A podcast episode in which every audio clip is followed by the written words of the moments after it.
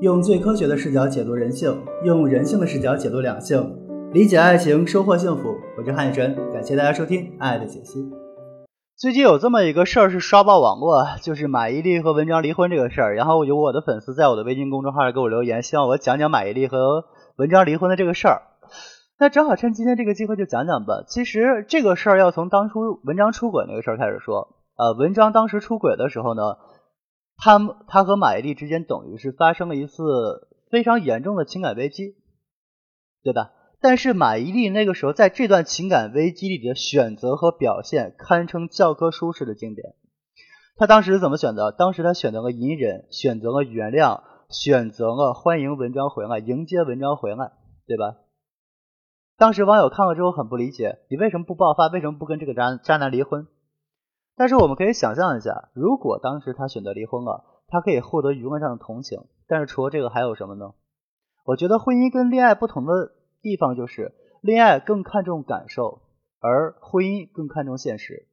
我们可以想象一下前两年的一个例子，就是王宝强离婚那个事儿。我们对王宝强会抱有深切的同情，并且会批判马蓉的这样的一些行为，对吧？但是在这个事儿平息之后，我们再去看王宝强，我们会不会有一点怪怪的感觉？我们会想，作为一个公众人物，你连自己的家庭都维护不了，我们会在情感维护这方面给他打一个大大的负分。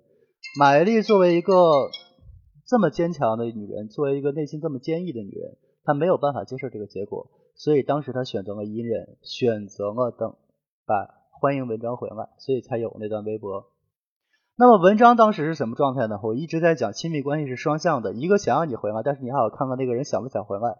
文章当时已经被社会的舆论还有各方面的压力，已经逼得走投无路了。这个时候他特别需要一个避风港，能给他遮风挡雨。那么这个时候马伊琍的态度对他来说无疑是一个救命稻草。所以他那时候也迫切的想回家去遮风挡雨，只要马伊琍欢迎他回去，他自己又想回去，网上的舆论当时就一边倒了，连家里他的妻子都原谅他了，那我们还说什么呀？我们还批判什么呢？我们就没什么可批判了。我除了去赞，除了去赞扬马伊琍大度，除了去赞扬马伊琍为了维护家庭做出的牺牲，我们还能说什么呢？也就是说，在这次情感危机里边，马伊琍是最大的赢家。但是这几年过去之后。文章也好，马伊琍也好，在他们的事业上都有了新的发展。这件事情出轨的这件事情也慢慢淡化了，所以马伊琍和文章这个时候选择离婚，对他们俩的影响是最小的。所以说，马伊琍和文章的离婚只是在一次情感危机中为自己获得了一个对自己最有利的选项，仅此而已。